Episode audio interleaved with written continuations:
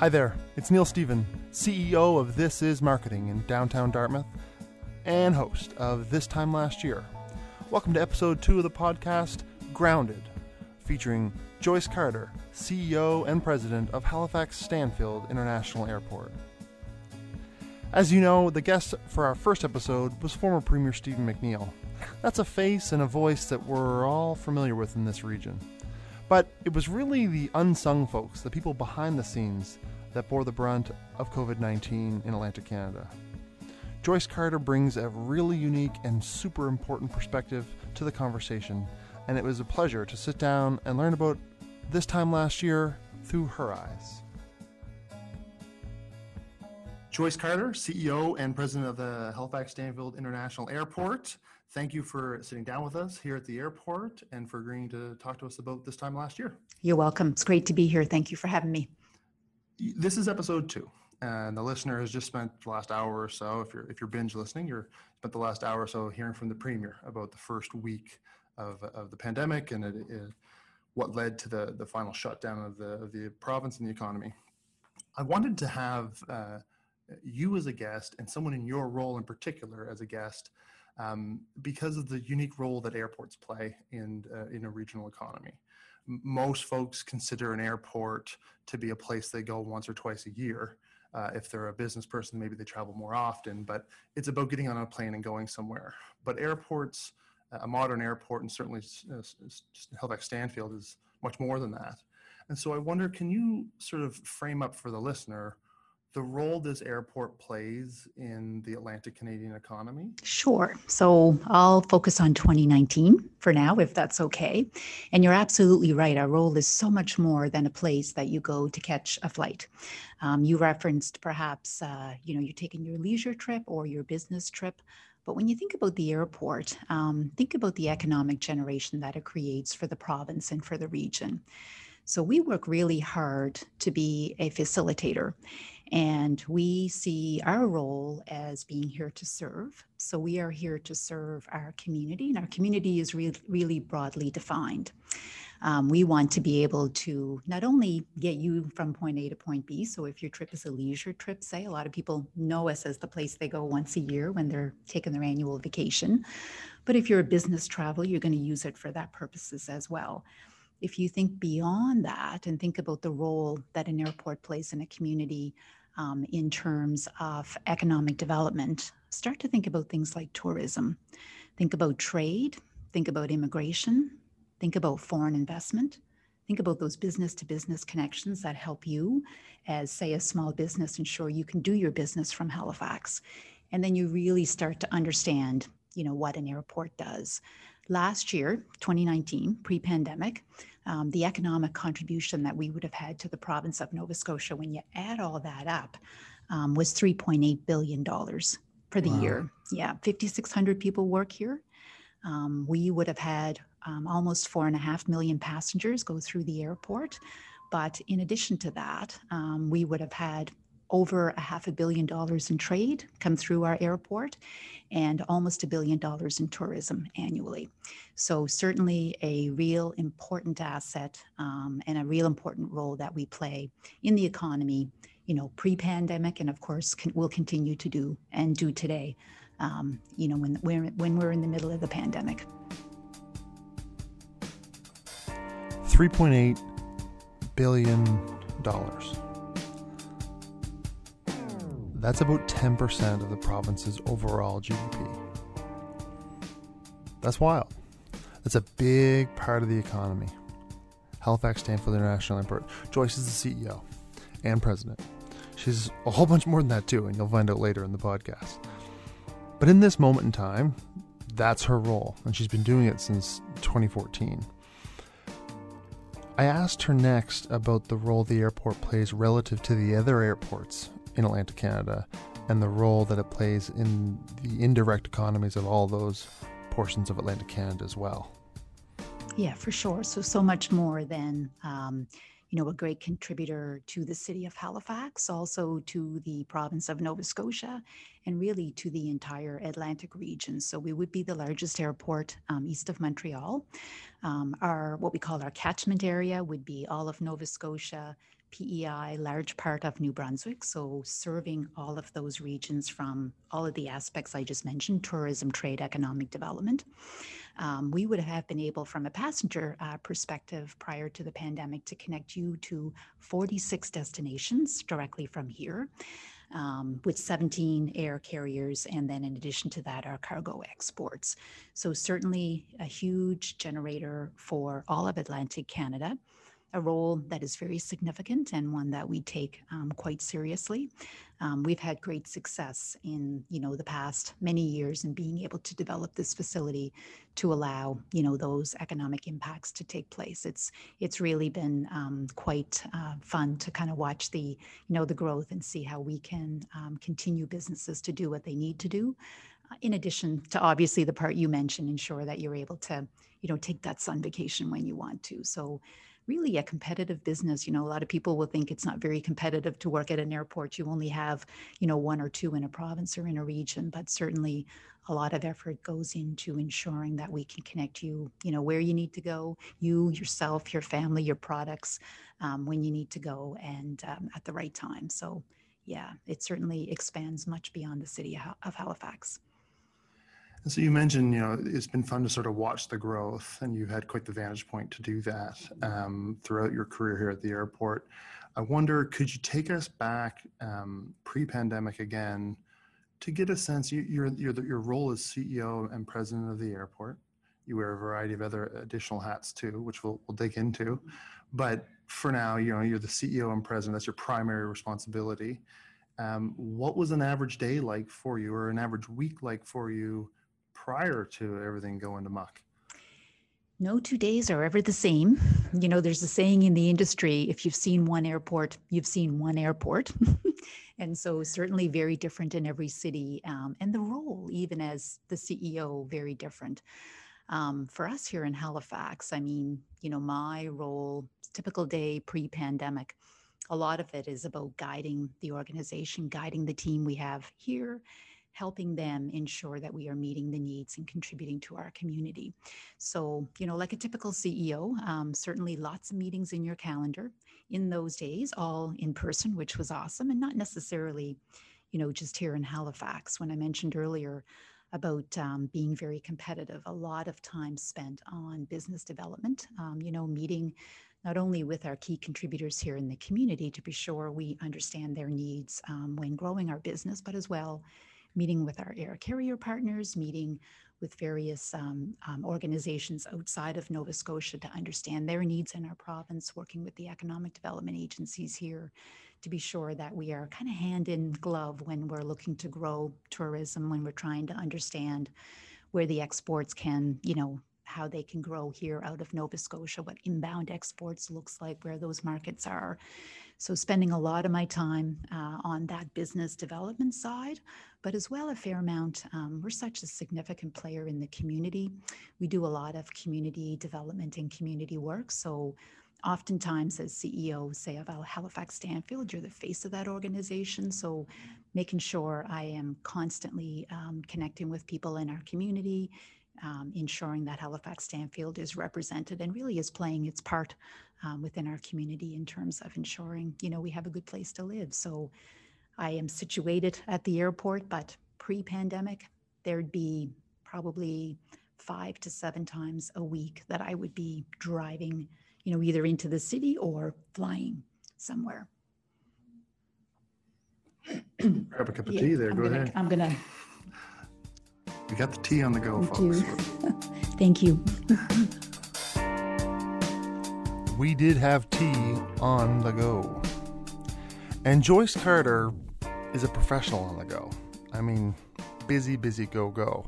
She helped grow the airport by leaps and bounds over her tenure, and before that, in other roles. But now she's heading into 2020, and like it did for everyone, the world's about to change.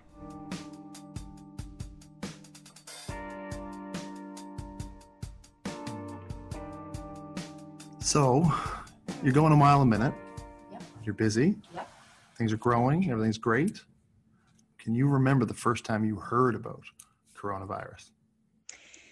I can actually. So I know the, you know, the original outbreak um, was towards the end of December um, 2018. I had actually been in um, 20, 2019, right? 2019. Yep, thank you. Just making sure we were dealing with. 2019, yeah. It's funny how the years, you know, the years fly. Um, and so I had actually been in China and in the Wuhan area in November. So just the month before that. And so thinking, oh, well, that's interesting. We were, you know, we were just there. We had been there on a business development um, uh, trip. And so my tentacles were up instantly, you know, for my friends and colleagues that we knew um, in China and wondering what they were going through. So that was early, sort of late December, early January, as, as soon as as soon as you heard. And I have to say, it wasn't very long thereafter that we saw the first business impact of that. So we do on average um, seven freighters a week to Asia, exporting seafood, live seafood, a lot of uh, in a lot of cases. And, a- and a freighter is, Is a seven four seven? Yeah, large airplane, and so uh, it's a cargo plane. So think about you know a flight you may take overseas, but no seats, and so completely uh, full of product. all lobster. all lobster, all live lobster, you know, getting there the next day. And we sort of see, I've been on the other end of that and watch that flight arrive, you know, and see what happens with our product in that market. And so early in January uh, 2020, so thanks for the correction on the year, um, we had indication that product might not be moving as quickly as it would normally in market because of the virus. And so we very quickly saw our flights, which were seven to eight a week, go, you know, to five, go to four, and within a week in January, go down to one. Because what was happening there is the economy was shutting down. The restaurants were closing. You know, people were just not ordering the product as they normally would. So, from a business perspective, we thought that was really interesting. I mean, we thought that's going to be an interesting year from a cargo. You know, I honestly have to say, in those early days, we have pandemic plans, communicable, communicable disease plans. You know, we've been through SARS, we've been through other events. We thought a little in the beginning that it would be, you know, a virus that necessarily wouldn't impact us here. Mm-hmm. The cargo was the first, well, that's interesting. That's going to impact our cargo business. And, and, and it wasn't until the first passenger arrived, which was later in January in Toronto, that we started to kind of think, okay, this is going to, this virus is going to come to Canada. It's probably going to come to Nova Scotia, and that's going to change uh, quickly. And it did change quickly. Yeah, it did. Yeah. So you're, you're seeing in relatively early January already an economic impact on uh, folks from Atlantic Canada. I mean, if you think of, uh, if you're if you're in the sea, seafood export business, a major driver of our economy and one of the biggest growing areas of our economy in the last several years, uh, they're on the front lines of experiencing this. Totally. And it's not really in the media at this point. It's not in the media yet. And it's going into the Chinese New Year, which is our biggest export kind of period. So it it hit hard and it hit quick. Yeah. And it's funny because I know we're going to get to the, you know, the passenger impact and and you know the human uh, impact, but when that started to, you know, land on our shores, we were already starting to see the cargo reverse. So very, you know, very interesting how it played out from a business perspective. Oh, it, you're starting to see it return. starting to see, uh, yes, the business return. Yeah, by March into April of uh, 2020. Wow. Okay. It was an interesting year because we had come off of our best year yet, 2019, and we had a plan for 2020 that was going to be even better. And so we had announced a couple of new services for 2020, passenger services, not cargo. You know, we had uh, began construction on our new air cargo logistics park. Um, we'd actually had an event downtown for one of our passenger services early in January. Lots of, um, you know, great work to be done and a really solid plan for growth. We had been on this path of growth for the past, you know, six to eight years. Is a really solid plan for growth in 2020 for our, you know, for us, but as well, of course, because we're such a facilitator for all of our partners. And um, so it was an interesting kind of realization that something, you know, that we hadn't necessarily thought about. The plan had been done in November. Virus wasn't even sort of known till December. We hadn't thought about might have a dramatic impact, you know, on what 2020 was going to look like for us right here at Halifax Stanfield, right? So right as our our airport in our community, you know, was going to be impacted by this. It was, yeah, a really, it was a really interesting time. Now, I, I am interested, uh, and this sort of wasn't part of what I was thinking because I, I didn't know this, but you're very interesting about uh, very early on in January seeing the impact on cargo, and that you know that's a red flag. That oh, there's an issue here, at a time when the world really was not paying that much of attention. It's true. We really weren't. We had other things on our minds. Well, we have some breaking news for you. The Duke and Duchess of Sussex uh, will live in Canada. The president's reckless actions make impeachment necessary. Well, Christine Sinclair, now the most prolific goal scorer in international soccer history. My heart goes out to everyone who is suffering in Australia, all the animals. It was a storm for the history books. Much of Newfoundland and Labrador is buried in snow. NBA star Kobe Bryant was on board that helicopter. Peter MacKay kept his announcement brief. Just four words on Twitter I'm in, stay tuned. And with that, BC's challenge against Trans Mountain is over. 68 degrees in Antarctica. Yeah. That's I mean, unheard of. And that was just January 2020. Now back to the conversation. Are you able to get folks' attention with this? Uh, it, it, has it risen at this point in you know mid-January in your mind that oh I need to start speaking to this? Uh, are you there yet? And I, just to be clear for the listener too, I'm not interested in Monday morning quarterbacking any of the people that made the decisions. Everybody did the best they could. With a virus, it was very uh, difficult to even understand, let alone know what to do. Um, but did uh, what I'm curious about is your sensibility. Did it make sense for you to then start saying that to folks, or was it just kind of a, oh, this is an interesting thing that's happening? Not in January. Yeah. So what you know what January brought was, wow, this is really going to impact our cargo business this year, right? Real sense that the virus was happening somewhere else. Right. right. Isn't that wild? Eh? Yeah, that's wild. And then February, as we sort of went through the next couple of weeks, we don't have in Halifax direct Asian traffic, but a lot of my colleagues across the country do.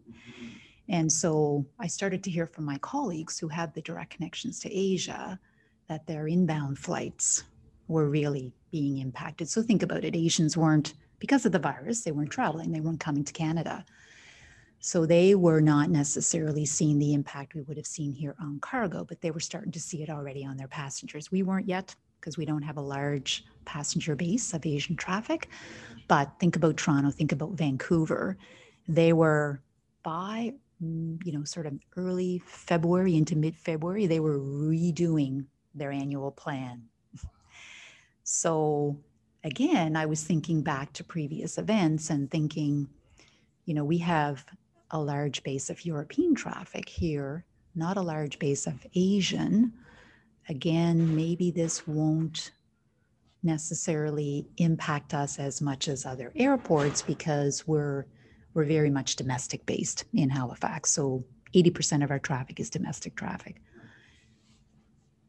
And of course, that all changed quickly. But again, even in February, you know, more signs that it might impact, but nowhere, you know, for a moment did we think it would impact it to the extent it has.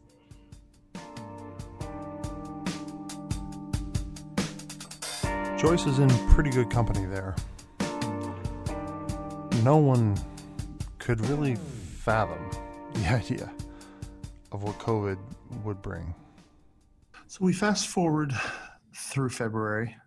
Um, some things are beginning to happen internationally. We get into March, and um, March 13th becomes a date that's important because Uh, the premier begins to indicate, you know, indicates to all public employees that they should work from home, and uh, if they're going to be traveling abroad during March break, there's to self-isolate when they return. That's our first time hearing from the premier, anyhow, in this jurisdiction, self-isolation. Um, and then on uh, on the, the that's a Friday the 13th, uh, ominous Friday the 13th. Sunday the 15th, we have our first three presumptive positives. Uh, and then the following Sunday, uh, the premier uh, declares a state of emergency and shuts the province down, uh, making him the final premier in the country to act uh, with that sort of uh, approach. So here's a quick recap of what's happened. It's not all inclusive, but here's here sets the stage. The schools are closed. It's very much not clear when they're going to reopen. Nova Scotians are instructed not to leave the province. There's mandated two week self isolation for anyone returning to this province or coming into this province, first time that's ever occurred. And the police, because of the state of emergency, are now empowered um, with authorizations to charge businesses and individuals who are violating the, um, the Public Health uh, Protection Act. Um, these are amongst the strictest uh, protections in Canada at the time. They're widely seen as the strictest. I wanted to get a sense from you. Um, you know, you, are very global in your work, but in this moment, you must have been very local. And I wonder on that 22nd, uh, very simple question first. Do you, did you catch that press conference where he declared the state of emergency? Uh, and were you watching it or were you listening? So I'm going to take you back to the 13th. Excellent. Yeah, yeah. please. Yeah. So you know, and that's very much links to the state of emergency. So we're in the Cowen boardroom right now doing this podcast. Uh, myself and my senior management team were in this boardroom on that day on March um, 13th. And this is quite the room. The Cowen boardroom at the Halifax Stanfield International Airport is impressive. Um, you walk in the door, and all along the right hand side of the room are floor to ceiling windows, and they look out onto the uh, departures area of the airport. Your eyes then kind of pivot, and you immediately are confronted by the largest conference table my eyes have ever seen. Um, almost picture perfect for COVID type meetings where you need lots of space um, between participants. And this is where the leadership of the airport, a group of folks who are plugged in to the economic realities of Atlantic Canada, first learned about their coming role in COVID 19 and begin to plan and adapt.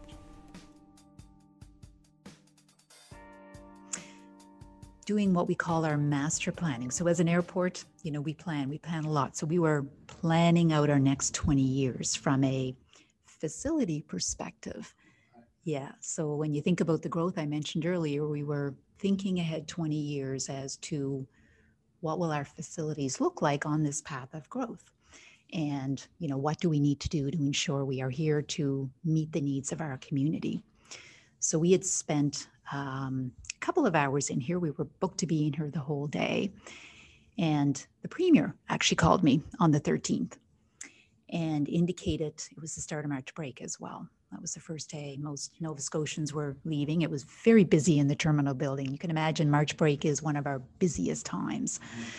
So people were scrambling to, you know, get through security, find parking, get their coffee, and you know, go on their trip. And so uh, he asked me he said, You've heard about the virus. yes. Um, and we had talked about it a little bit in our, in our meeting. And um, his question was around our ability to put signage up. So he knew that folks were leaving for March break. I believe they were announcing that day, and I think they did, that it wasn't a mandated requirement at the time. But if you travel internationally, there was a request that you isolate when you come back. It hadn't been mandated yet. And so they wanted us to help them with the signage so that when people returned, somehow we need to tell them this. Could we put it on the PA system? Could we use our digital boards to put announcements? So of course I said, I have my whole team right here. We'll just chat about that and, you know, see what we can do. Really good timing. I asked Joyce if it was odd that the premier made this call.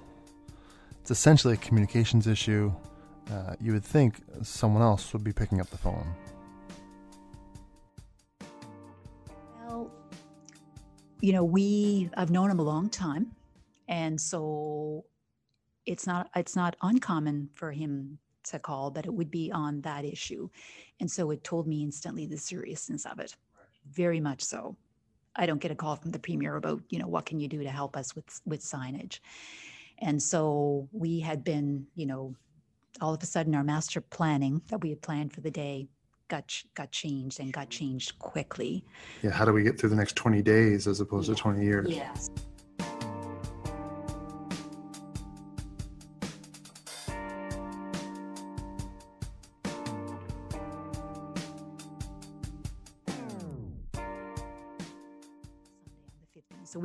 Finished our meeting. Obviously, did what we could for signage um, while it was still technically a work day because our partners that we need to help us with some things such as signage necessarily aren't you know open Saturday and Sunday. So did what we could.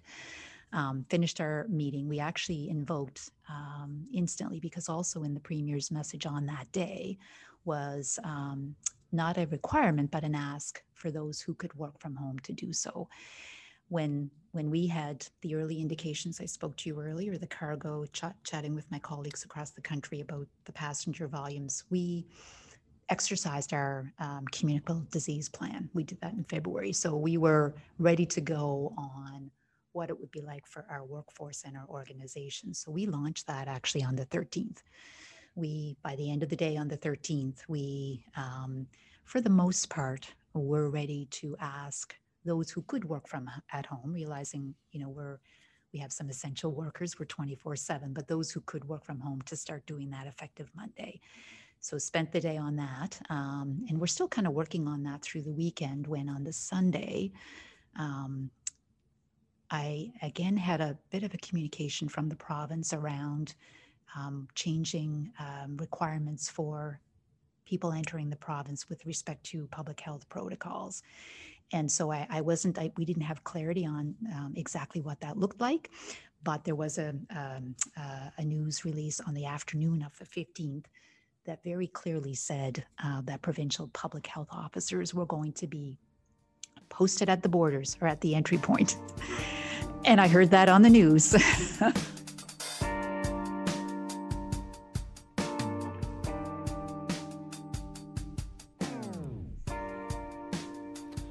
Joyce wasn't the only one. That news conference had a major following across the province. Thousands of people were tuning in to find out how the week ahead was going to unfold, what the rules were going to be. It was March 15th. We had our first three presumptive positives. COVID was officially in Nova Scotia. But now we need to go further. Anyone who travels outside of Canada, regardless of where they work, must isolate for 14 days upon return. There are screens up the Halifax Stanfield International Airport to tell people who return to Nova Scotia that they must isolate for 14 days and where to go for information if they feel sick. We're also working with our federal partners who are responsible for border security to beef up that screening process. In addition to the work they are doing, we are also placing our own inspectors at the airport whether you're arriving domestically or internationally, to remind everyone to self isolate and let them know what to do if they are feeling sick.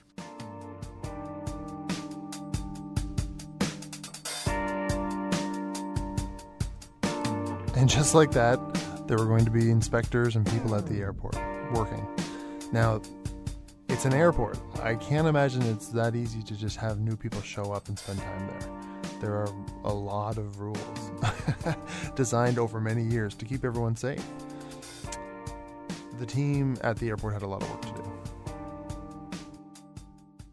I had some indication that there was going to be a heavier role, more prominent role for public health, but I didn't know, I don't think it had yet been decided what and when. And so the news or the press release on the 15th was very clear that effective 6 a.m. the next day, public health officers would be stationed at the airport. So we were at that point from the 13th on, we had started this kind of daily management team meeting, electronic at that point. So we had had one on Saturday. We had had one actually on Sunday morning.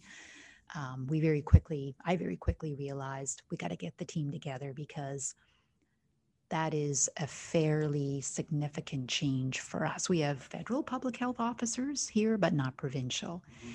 So we literally on Sunday night, six o'clock, I think it was, gathered back in this very room and got the whole team and the province on the phone and, you know, spent many hours after that planning what exactly was going to be happening at 6 a.m. the next day.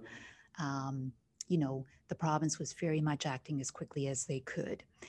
When you think about the airport, um, you know, flights start, we have passengers in the facility, did at that time, as early as 5 a.m. and as, you know, per day and until between 1 and 1.30 a.m. So to be able to have all of those passengers greeted by a public health official meant a fair amount of change that had to happen really in the next 12 hours to have that effective for, you know, 5 a.m. the next day. And we did it. You know, the first passengers the next day were greeted by public health officials that at that point the quarantine hadn't been called yet, but were providing them with information about what they needed to do to stay safe. So what some of the protocols were that they should be taking coming into Nova Scotia. So yeah, it was a it was a little uh, difficult to get that up and running. And and those officers, I mean, we could get down and take a look today. They're still here today. It's changed many times over the last year on what their role is, and the Atlantic bubble and no bubble, and all of that has has has changed significantly. But um, certainly, um, you know, they've done a really great job of providing the information needed to arriving passengers here at this border um, to ensure that they're following the protocol. So, you know, we spend time with signage and announcements and all of that um, to help, you know, deliver that message to the community. So you're a very busy week from that the, that 13th to the following weekend. Yeah.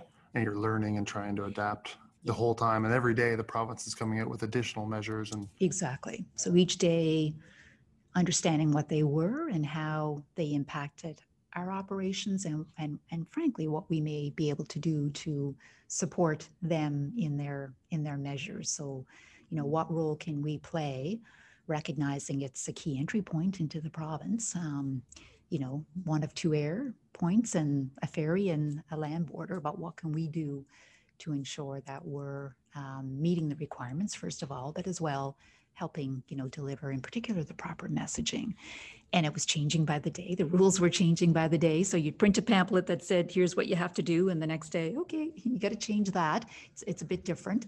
Um, and so this where you know sort of electronic signage is great because you can change it a lot uh, quicker than printed signage. And um, yeah so just you know the next week really until the state of emergency was called um, very much working uh, within the community to ensure that uh, everyone was properly informed. And if you think about the time, it was right that same week, I believe that the prime minister called on Canadians to return. Yeah. And so, you know, we were, we played a huge sort of role in the repatriation efforts that took place. We very quickly saw our departing passengers dwindle to basically none and arriving passengers um, you know, explode in terms of the numbers of passengers arriving, really Canadians, Nova Scotians, Haligonians coming home. That's right. So you, um, the, the state of emergency is declared on the 22nd and sounds like you knew that that was coming. Yeah, we, yeah, yeah. So it wasn't a surprise to you. So where you were when, you, when the press conference happens, kind of irrelevant. That's yeah. good to know. Um, you come out the next day. You said um, so the 23rd becomes a big day. Everything changes. Everything changed the previous Monday as well, but by the 23rd, it's now almost entirely repatriation. And you say um, you were you were interviewed by National um, Public Relations in January, and this is a quote you gave them. You said, "We couldn't wait to understand exactly what was going on or what it meant for our organization in the long term before we took action to keep people safe throughout the pandemic." very quickly departures go away and now it's all repatriation can you give us a sense of the magnitude of that? Uh, what does it mean for the operations here, and uh, what sort of volume were you actually looking at? Yeah, so we could look down at departures now in the terminal building and see, you know, no passengers. And, you know, you think about those who were required to catch a flight were mostly at that point essential workers or others themselves being repatriated to their, say, provinces or their countries. So it wasn't that we had no departures, but they were traveling because they had to travel. Um, on the arrival side, um, everyone coming home. And so as we worked with the province, you know, the thing that I think the state of emergency did is it also enforced the requirement to self isolate. And um, when you think about how the virus was spreading around the country and around the world, also lots of dialogue on where our flights were coming from and perhaps who was on those flights in terms of the virus. So just trying to understand, first of all, with the province, having them understand what our operations are like. So necessarily, if you're on a flight from Toronto, it doesn't mean you're coming from Toronto. There's obviously a lot of connecting passengers. So understanding that, you know, you know, do we look at the the origin of the flight, or do we start to think about the origin of the, of the passengers in terms of segregation and ensuring that you know they get the proper information? Because the rules in the beginning were different for federally returning, you know, um, international passengers than they were domestic passengers. Um, thinking about as well the requirements uh, that the province put in place for public health inspectors, you know, what's the right point to get to those passengers? What's the message we give them, and where do we do that? So we had to very quickly really redesign our arrivals hall where the baggage area is today. So if you were to if you were to have flown prior to the pandemic, you'd arrive, come down to the bag belt, grab your belt, your bag, and then you'd be free to go. We had to sort of isolate that area off because that was the most common point to kind of have all passengers arrive at least at one area to then be properly processed by public health officials lots of dialogue around, you know, do we do that on the aircraft? Do we do that up in the hold room before they come downstairs? Do we do it downstairs? Do we do some of it in the international? You know, do we use the Alt Hotel? All these decisions really being made, you know, in a matter of hours in some cases, and not necessarily, you know, knowing what, um, you know, what the impact may be. We had we have a you know we're very grateful um, for the relationship we have with our air carriers because of course they were as well trying to understand you know what was happening for the first time in their history ever. You know cancellations of flights were was outweighing bookings. And so they were seeing a total shift in what has been really decades of how people book and travel that they understand they were seeing a total shift in that and trying to ensure that they had the right aircraft in the right place to bring people home at the right time um, was really difficult for work for um, them as well. So us working with them to understand, you know, it's not your normal schedule, right? So we can't kind of expect the flights to be, you know, in the pattern they would have been even a week ago. Um, but where are you coming from? You know, what size aircraft? Because how we gate aircraft depends on the size of the aircraft. Um, how many passengers are on those flights? trying to ensure we social distance to them at the time, right? So, and still today, keep obviously we didn't want to crowded arrivals areas. So, how do we, you know, control that by perhaps holding folks on flights to get them processed by public health? Um, all of those decisions were very much being taken, you know, in real time. And in some cases, try things out. And if they didn't work, try them again in a different way and see, you know, see how how that uh, played out. And so it, yeah, it was really um, learn as you go. And you're right with the quote is a lot of times we just had to take, you know, the actions ourselves. We knew that people were really nervous about traveling and we knew that they were scared of the virus. And so we've always been an airport that has wanted to make people feel welcome and to make them feel safe. We do safety really well, it's what our business is, and to make sure that they didn't feel uncomfortable as they navigated through our facility. So we took actions immediately to, you know, up our cleaning protocols, to um, change, you know, where planes were being gated to ensure we didn't have crowding in the terminal building, to ensure that they got the information they needed and understood it working with public health so yeah it was really it was really making decisions in the moment really yeah and that went on for that that first week you know i think the state of emergency officially was also the requirement for the, you know, quarantine period as well. So ensuring people knew that when they arrived, um, that they were going to be required to quarantine and what that even meant, right? In the beginning, people were like, well, what does, sorry, what does that mean? You know, There was a lot of that. Yeah. Social distance. I know. Where do I have to go and what do I have to do? I mean, people, Nova Scotians are great, right? They they want to and they they do follow the rules. And so, you know, we saw our role as just helping communicate those rules. Um, I- I- you know, you've given us a good sense of sort of what was happening at the airport. We have a sense of what your life was like beforehand. You're a week or two into this now. Uh, you know, we're, talking somewhere between March 22nd and and, and be, sorry, uh, yeah, March 22nd and the beginning of April. Um, how did your life change? What was it like to be Joyce Carter? So it uh, it changed quite dramatically. I love to come into the airport and I love to connect with people. Right, I get a lot of my energy from walking around, from chatting with our employees, from chatting with passengers, volunteers. You know, stop and see the volunteers every morning, talk to the concessionaires, and all of a sudden, like in a week, because we had to really, everyone that could was working from at home our concessionaires quickly closed because they, and you'll see several of them are still closed today. They just didn't have the passengers to be able to support their businesses. Um, you know, our we had for those who were working here, it's not like I could do as I did in the past, just pop over to the fire hall to say hello because we also had to very much protect our people. And so when you think about those that are essential to be here, is we put protocols in place for them as well to ensure all obviously they had all the PPE. We had to get that for ourselves, um, but as well that they, you know, we weren't um, sharing crews. Just as one example, because you know, if if the virus, if we did have an outbreak, we could end up certainly, uh, you know, infecting people within our own organization. So I had to totally change how I work.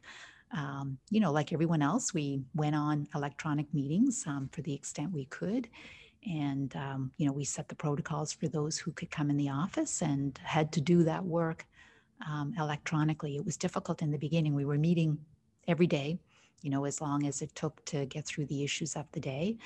And uh, when you're in a facility that's an operational facility and you're used to just walking down to say the operations folks and saying okay let's you know we've got this diversion or we've got this you know this issue operationally let's you know figure out how we're going to deal with that that was very difficult to do when you were as well working from at home. So the days became longer and they were long to begin with because you know we have a we are a 24/7 operation. We have a very dedicated team. People here work really hard.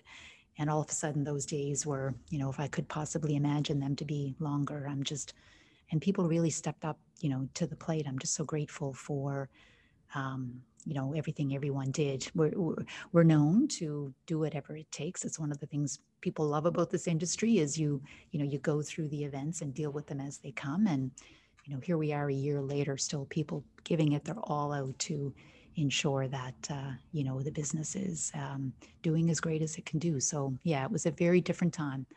Hmm. Uh, Understatement of it was yeah. Amazing team yeah. like oh my god you think you can throw anything at a team throw this at a team running an airport and they just sail through it it's it's quite amazing So you hold, uh, you know, a, a critical role. You're the CEO and president, um, but you're also, you know, heavily involved in um, the the broader uh, Nova Scotia and and uh, regional economy. You know all the players. Um, what were you hearing that first week after the? So it was a lot of uncertainty leading up to the state of emergency. State of emergency gets declared. It's a bit more clarity still no no clear sense from Ottawa what the heck is going to happen for individuals and smaller companies and businesses. I mean, we're sitting here a year later. There's still no indication of what Ottawa is going to do for the airline industry. That's a whole other thing. But that week after the state of emergency is declared, uh, who are you talking to from the business community, and what are you hearing from the business world about how this is playing out? Um, when we sat with M- Premier McNeil, he talked about how aware he was of the decisions he was making and how much he didn't know about how it was going to impact people because it just had never been done. And so you probably fielded a lot of calls. Yeah, it was a very interesting time. So you're right. I fielded a lot of calls. It went from family members saying, you know, I'm in the US, should I come home? Oh my God, should I come home? And me saying, yeah, you should like get your next flight home to volunteers that work here saying, you know, my son is in country X and, you know, they have a flight in May. Do you think that's going to fly? To people in the community saying, you know, what does this mean for my, you know, my business? And um, think about our concessionaires here, you think about all of our partners on site, think about our air carriers, right? A lot of dialogue in those first week information sharing really with each other to try and understand honestly what was happening, right? So sometimes you can get so focused in that crisis, which we were and, and still are, that when you step back and say, okay, what does this mean? Shutting down really the economy. I mean, we just worked really hard to ensure that we were communicating everything we possibly could. That was a big part of my role and a very difficult message and one that had a lot of uncertainty. So, you know, when you're talking about not only the fact that, you know, carriers are cutting service to the point we are today, I think I, I mentioned earlier, if I didn't, four destinations, they're cutting, cutting because people aren't traveling, but yet you know that people should stay home, right? So, you know, I never thought that I'd see the day as CEO that I would say, you know, you should not travel, you should stay home. And, and that was the message I, I was delivering. And I was hearing it from within the industry, yet trying to balance that with realizing, you know, this is going to be a significant impact on our industry, on our own business, on our industry, on our people, right? So when you think about aviation, you mentioned, you know, the broader communities that the economic impact I mentioned and the workers that are here, 5,600 on site is, you know, those have gone down to really, in our case, those that need to run this beautiful facility. We don't have the option to to close. We can't do that. We still have to provide the service we provide. But when you think about some of the carriers and you think about some of our other partners, they have shut down, right? So trying to balance that message and help those who are trying to understand it as well in our community and the businesses here see that we are as concerned about that as well. But above all is you know the health and safety of all of us. So you know there's a way i'm sure that we'll you know come to the the balance of the two but just absolutely having to ensure that we did everything we possibly could to keep our people safe. And trying to understand you know is that going to last how long is that going to last? So when you're thinking about, you know, making the investments you need to do in an industry that is losing buckets of money by the day, is you know what are those investments? What is what are the changes going to be on our industry long term, and and trying to decide, you know, where the right place um, is to put your resources. It's been it's been an incredibly um, uh, incredible challenge, and certainly a a very difficult message um, in terms of understanding the you know the impact on on in particular as i say the workers. A lot of people have lost their employment you know because of this and certainly will be happy to have it come back when when people start to travel again when the time is right to do so. On march 22nd uh, sorry, March 23rd, you put as this is the Monday morning after the state of emergency has been declared. Again, this is the last place in the country to sort of declare a state of emergency. Uh, Nova Scotia is the, the last one to do it. So you're now the CEO of an airport in this jurisdiction that's under new restrictions, and your whole world and your all your team's world's been turned upside down over the over the previous 10 days. And you release a video on Twitter. Yep. Good video, well produced Looked great. Was that on March 23rd? It was March 23rd. like we were a month into it at that point when I did the video.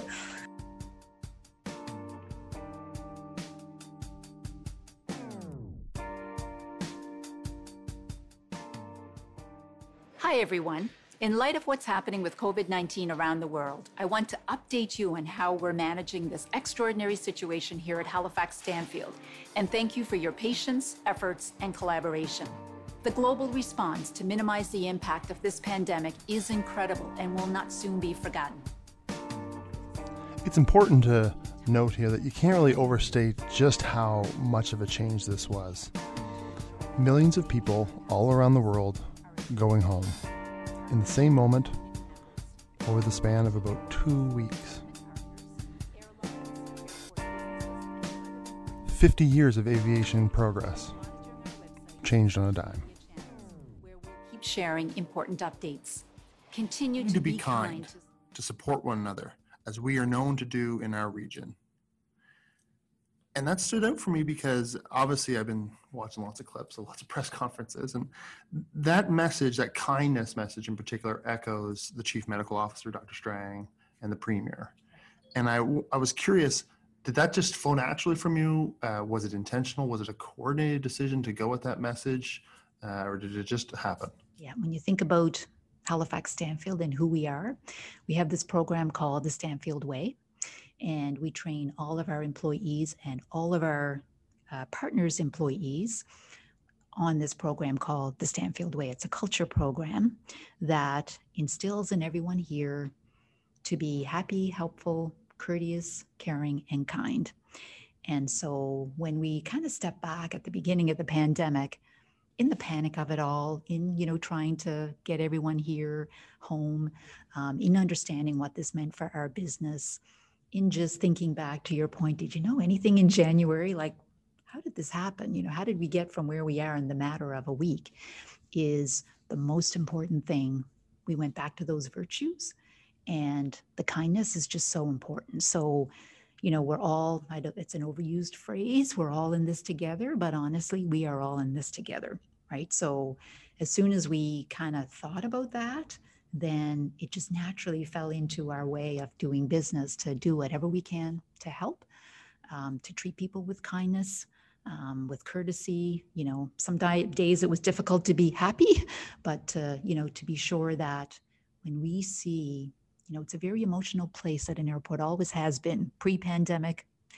I just love to sit on the stand on the hold room here and watch people traveling because it's a very emotional place. They're going to weddings, they're perhaps going to a funeral, they maybe are arriving and seeing their grandparent for the first time in 10 years. Is when I thought and went down to the arrivals area and watched the people that arrived home from perhaps a very long journey. I mean, no matter where you were in the world, you were told you should come home now. Is they were just so relieved to be in Nova Scotia, to be on Nova Scotia so- uh, soil, to feel welcome home. Is there was no option, no indication, no um, thought of anything but treating everyone with kindness. Just think about the journey they've been through.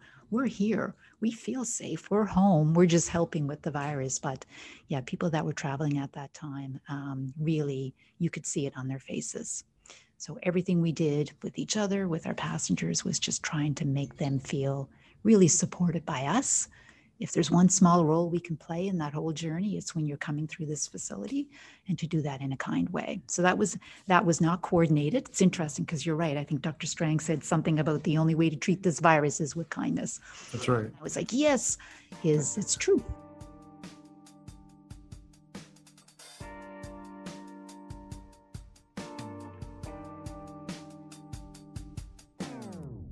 Joyce Carter is a talented person from Cape Breton Island Cape Bretoner. who, who joined the airport in 1999. Right. So you come in as a CPA. In your first two years, September 11th occurs. Right. An unprecedented impact on the aviation industry. Within a year or two after that, SARS crisis happens. Another unprecedented impact on the industry. By 2006, you're the chief financial officer for the airport authority. So you can see all the numbers. Yep. You know all, you know everything, which is a good thing. Front row seats, as I say, saw it all. That's a good thing because two years later, you're going to be named, uh, in addition to your CFO role, you're going to be named Chief Strategic Officer, Chief Chief Strategy Officer. That's in 2008. Perfect timing for a global recession and uh, credit crisis. yes. So you go through that, an unprecedented uh, credit crisis. First year other than now that we lost money, 2008. Small little loss, nothing, yeah, but you're right, 2008, the financial crisis.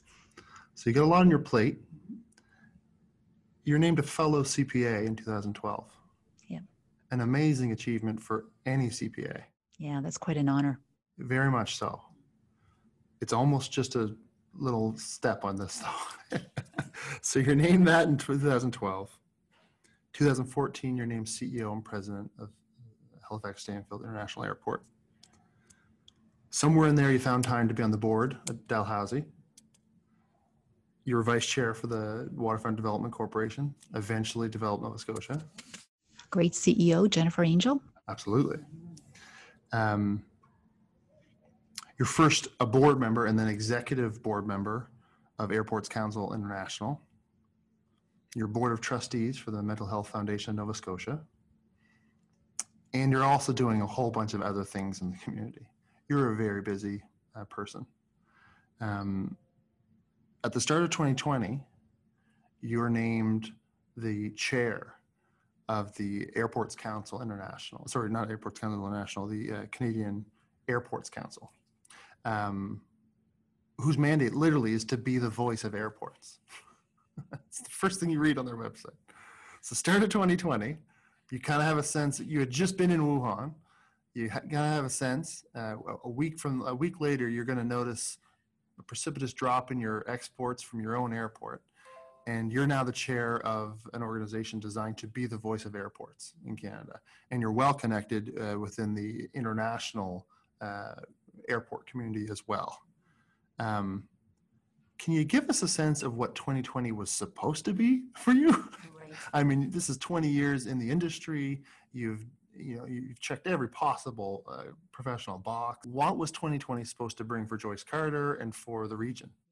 That's interesting. So that's quite a history you just gave there, and uh, it's a little daunting at times when I think about it. It's absolutely a little daunting. Hopefully, you can get a clear sense of why it was so important to have Joyce as our second guest on this time last year. Interviewing Joyce was a pleasure, and I just want to take this moment to say a giant thank you to everyone who made it happen.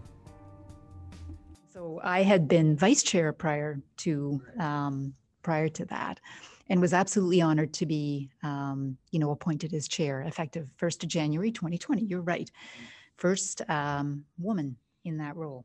So, yeah, first woman in that role. So we were quite pleased about that because that's important to me. That's important um, to our airport. And it's funny you ask about what it was supposed to be like because I did an interview, which was a print interview right out of the gate. I think it was the first week of January. What is it you have, you know, that you plan to do in 2020 and certainly the pandemic wasn't on that list. And and that interview never got printed because when you know these things some, sometimes take time. So you do the interview and then they write it up and and yet you, you look and obviously make any edits you have to make.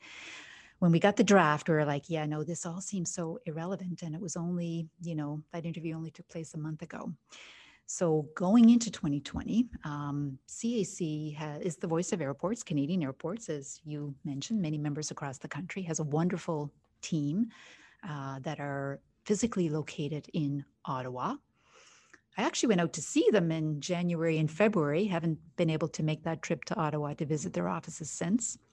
We're very well connected on, you know, on Zoom now.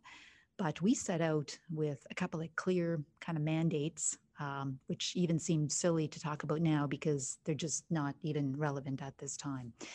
And so when I think back about the things we had to accomplish, uh, we had a list of just three and they seem very achievable. And you're absolutely right to say very quickly, um, you know, we knew things were going to change. And when I mentioned about our team, you know, starting these daily meetings, um, CAC did the same. So when I think about my days, what they were like in the beginning is I never thought I'd see the day where, you know, we'd have daily calls with CAC of our what was called our policy council, which I which I chair, um, which is basically, you know, I think it's 16 in total members across the country from all of the large airports to many of our smaller airports, trying to understand you know what was happening and it became a really great forum for being able to information share. So what are you seeing and what are the sorts of things that are happening in say your jurisdiction? But as well you know being that voice for airports is right from the get-go you know trying to get our story out for what this meant for our ourselves and our and really our you know our partners our airlines and, and the rest of what i call our supply chain the the participants in our supply chain trying to communicate that um, to all audiences. So within our own communities um, you know within government uh, in particular and uh, really with all of our stakeholders. And so it became kind of crazy times of you know weekly meetings and in some cases twice weekly with the full board and then as well obviously me and the team and and you know a great sort of smaller executive uh, committee just trying to understand the steps we were going to take nationally as an association how they fit in within our own communities. So you think about the case here of halifax stanfield the things that we have done. You know one of the things i'm so proud of when i mentioned you mentioned the national article and we had to step up and just do things you know is in our health accreditation. So as an example you know very early in in the um, in the pandemic is airports shifted to you know what can we do to support our communities? And one of the things was the um, was the health protocols. And so um, our national um, uh, and, and actually world board got together and created uh, a program which is a health accreditation program. And really just to set the standards which we do really well as an association on what a healthy airport and a clean airport was going to look like. And then, you know, those were done with all consultation, really, airports around the world, and uh, a process that you have to go through to be able to achieve that so that you can use that to A, ensure you're meeting those standards, but B, as well, communicate with your communities um, the safety aspects you're doing. So, very proud that Halifax Stanfield being, you know, at the front of this from a national and world uh, basis allows me to say we're going to do it. It's a really great program and uh, very happy for us to receive that accreditation. I think it was in September of last year. So we worked really hard very quickly to become accredited as as health certified as an example. So all of the you know the work lots of great things still happening uh, from an advocacy perspective but so much so is is overshadowed obviously by the work that we're doing as a result of the pandemic, just ensuring that our airports are as strong as they possibly can be financially and within their communities and are doing the right things, um, you know, meeting the expectations. We did a survey with our passengers as an example here um, in Halifax that was started nationally, but then we, you know, we used here to to go out to our community and say, you know, what do you expect of us? And you know, it was so great to get the results back. And 86% of our passengers here told us that they um, know that we will take the proper measures to ensure their safety. And so, you know, that was just really helpful to hear. And yeah, encouraging. Yeah, really encouraging to hear because we were trying to do that, but you wonder whether, you know, the community understands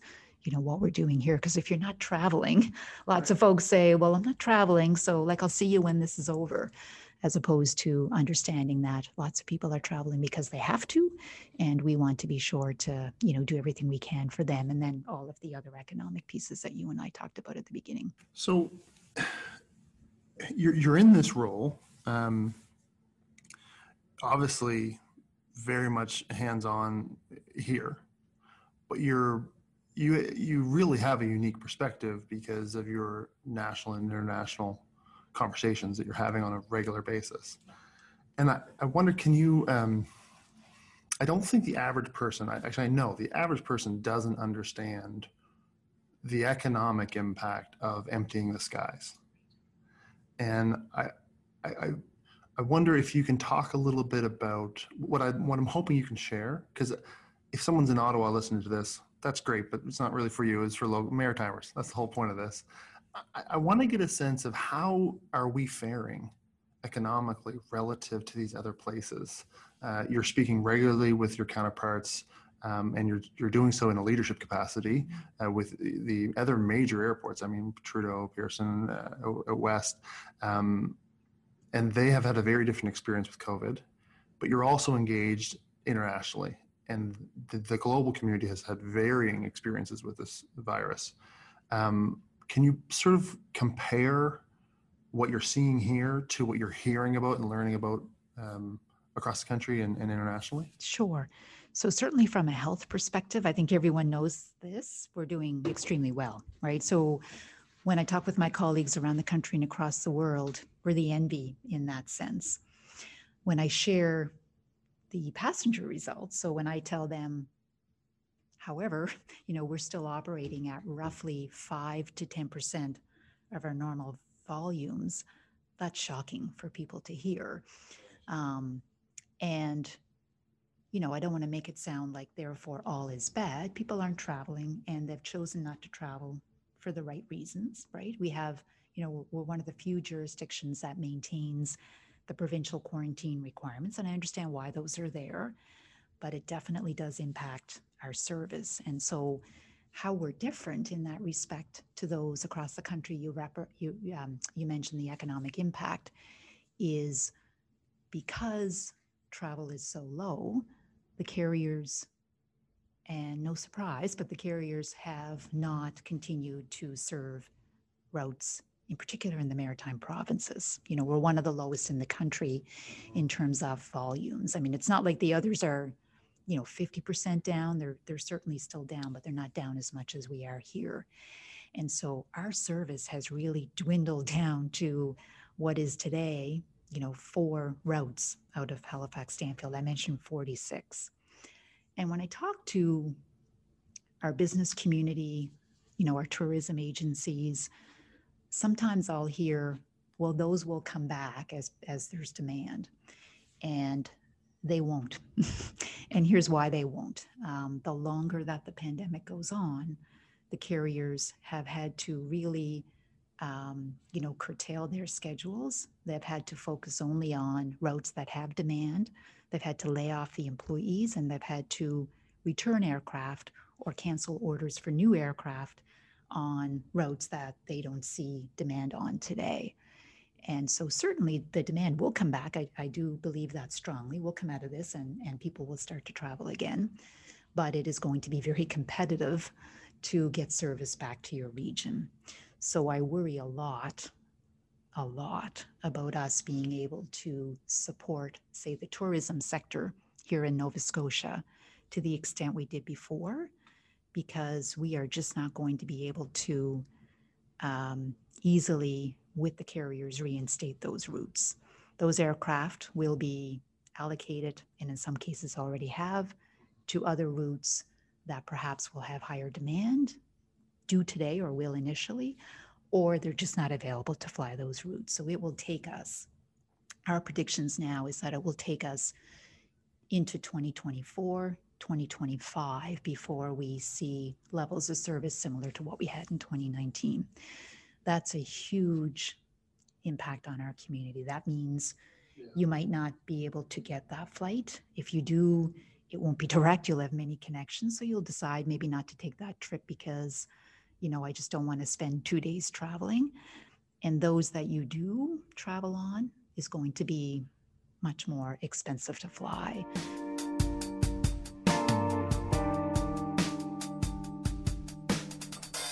So let's take a minute here and break that down.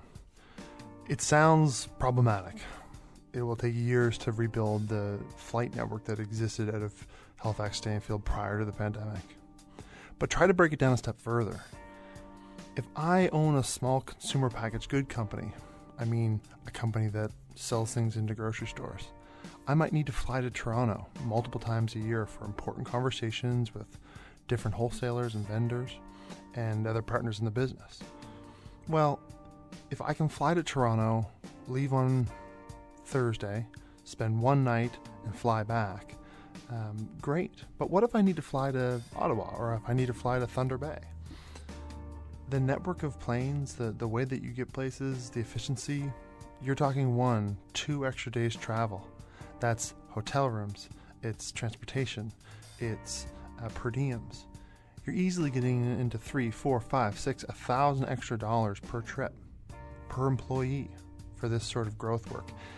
Losing the aviation uh, hub as it is, uh, as it was prior to the pandemic, is strategically disastrous for Atlantic Canada businesses to be able to compete.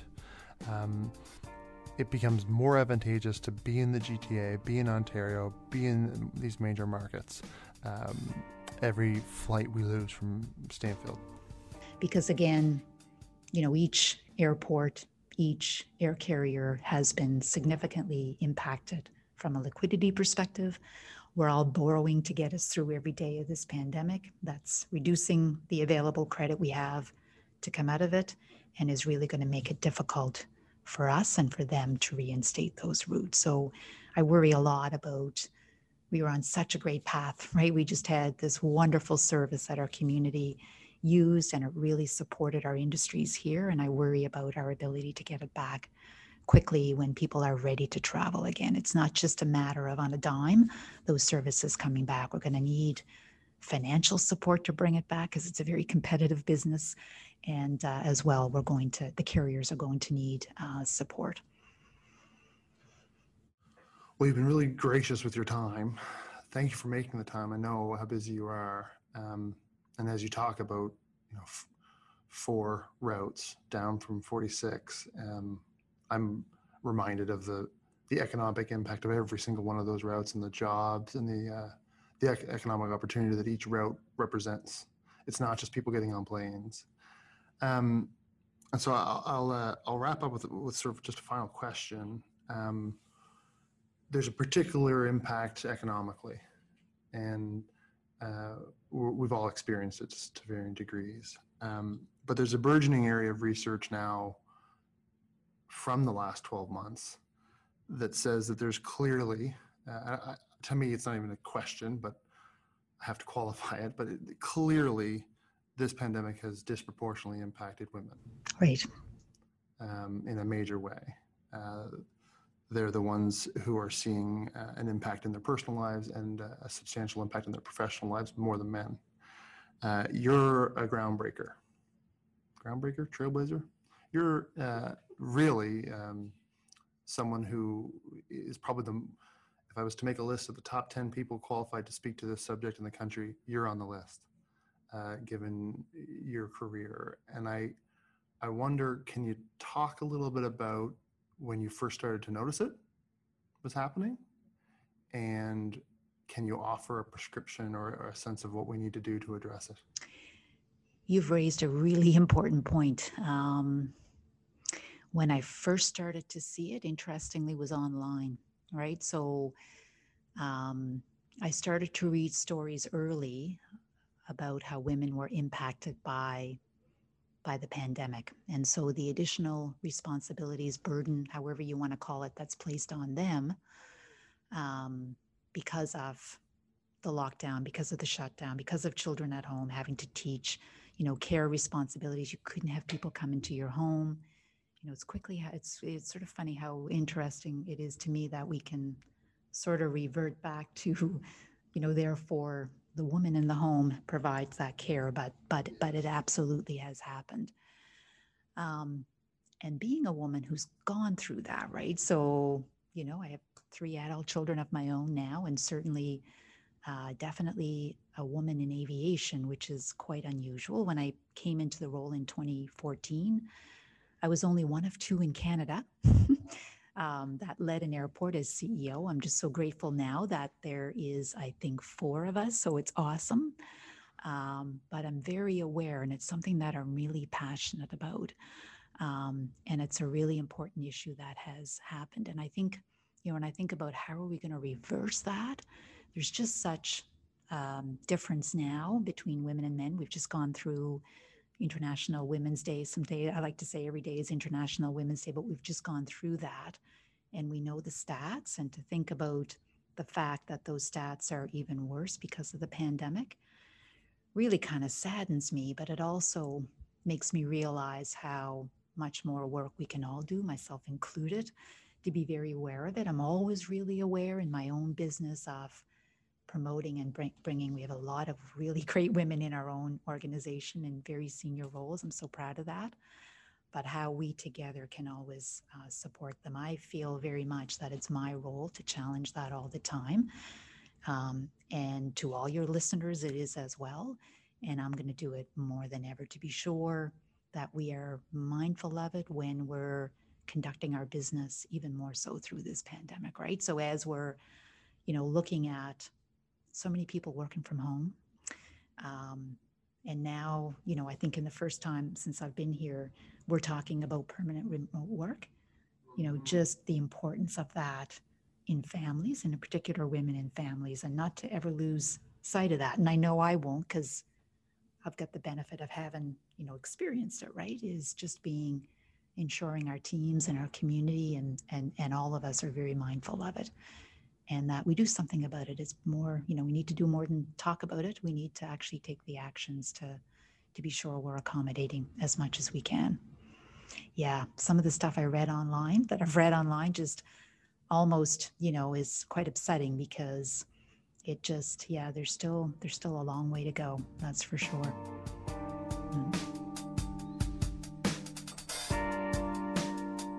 There's a long way to go in every industry.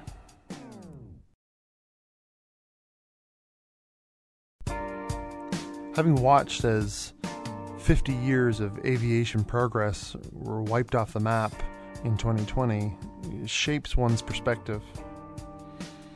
It was a real gift to be able to get to spend this time with Joyce Carter and learn about her time last year as I think about the conversations that are going to be happening in the days and weeks and months ahead and how it'll impact all of us, I'm happy and grateful, honestly, to know that Joyce Carter's voice will be the one leading the conversation around that giant boardroom table in the Cowan boardroom at Halifax Stanfield International.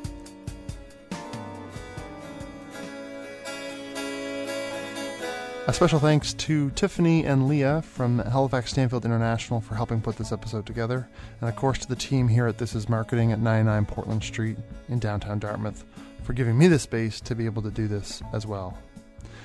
Next week is episode 3 From Ottawa with Money, and we're joined by MP Sean Fraser, who happens to also be the Parliamentary Secretary to the Minister of Finance and the Parliamentary Secretary to the Deputy Prime Minister. We'll explore the days and weeks leading up to the announcement of the CERB, and Sean absolutely had a front row seat. Episode 4 will be joined by Matt Sims, CEO of Simplicity Designs, as we understand the impact of the CERB on small and medium sized businesses across Atlantic Canada. And episode 5 will be joined by Elizabeth McMillan of CBC News as we dig into the tragedy that met us all in April. Thank you very much for listening to this time last year. Please don't hesitate to subscribe, maybe give us a review. Uh, I appreciate all the feedback. Uh, we've tried to incorporate as much of it as we could. Uh, until next week, thanks a lot for listening and be kind to one another. Take care.